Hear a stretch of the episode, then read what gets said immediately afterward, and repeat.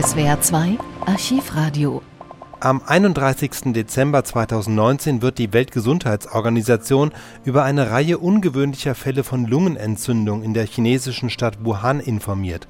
Am 7. Januar geben die chinesischen Behörden bekannt, dass offenbar ein neuartiges Coronavirus der Auslöser ist.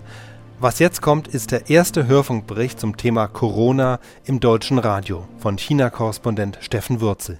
Die Informationen, die es über den rätselhaften Krankheitsausbruch gibt, sind sehr spärlich.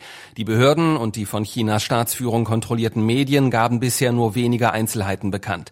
Ausgangspunkt der Lungenkrankheit ist demnach die 11 Millionen Einwohnerstadt Wuhan, die Hauptstadt des zentralchinesischen Landesteils Hubei. Nach Angaben der Behörden haben sich inzwischen rund 60 Menschen angesteckt. Die Dunkelziffer könnte aber noch deutlich größer sein. Sieben der Patienten befinden sich in einem kritischen Zustand, heißt es. Wie gefährlich die Lungenkrankheit genau ist, ist unklar. Experten sagen, es handele sich um eine durch einen Virus ausgelöste Lungenentzündung. Als wahrscheinlicher Ausgangspunkt gilt eine Markthalle in Wuhan. Sie wurde inzwischen geschlossen. Gerüchte, es handle sich um einen neuen Ausbruch der gefürchteten Lungenkrankheit SARS oder um eine Form der Vogelgrippe, wiesen die Behörden zurück.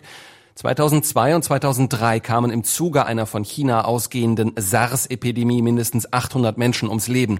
Chinas Staats- und Parteiführung vertuschte das Ausmaß der Krankheit damals. Diese Tatsache und die sehr restriktive Informationspolitik der zuständigen Behörden zu den jetzigen Erkrankungen sorgen bei vielen Menschen in China für Misstrauen. Inzwischen befasst sich auch die Weltgesundheitsorganisation WHO mit der rätselhaften Lungenkrankheit von Wuhan.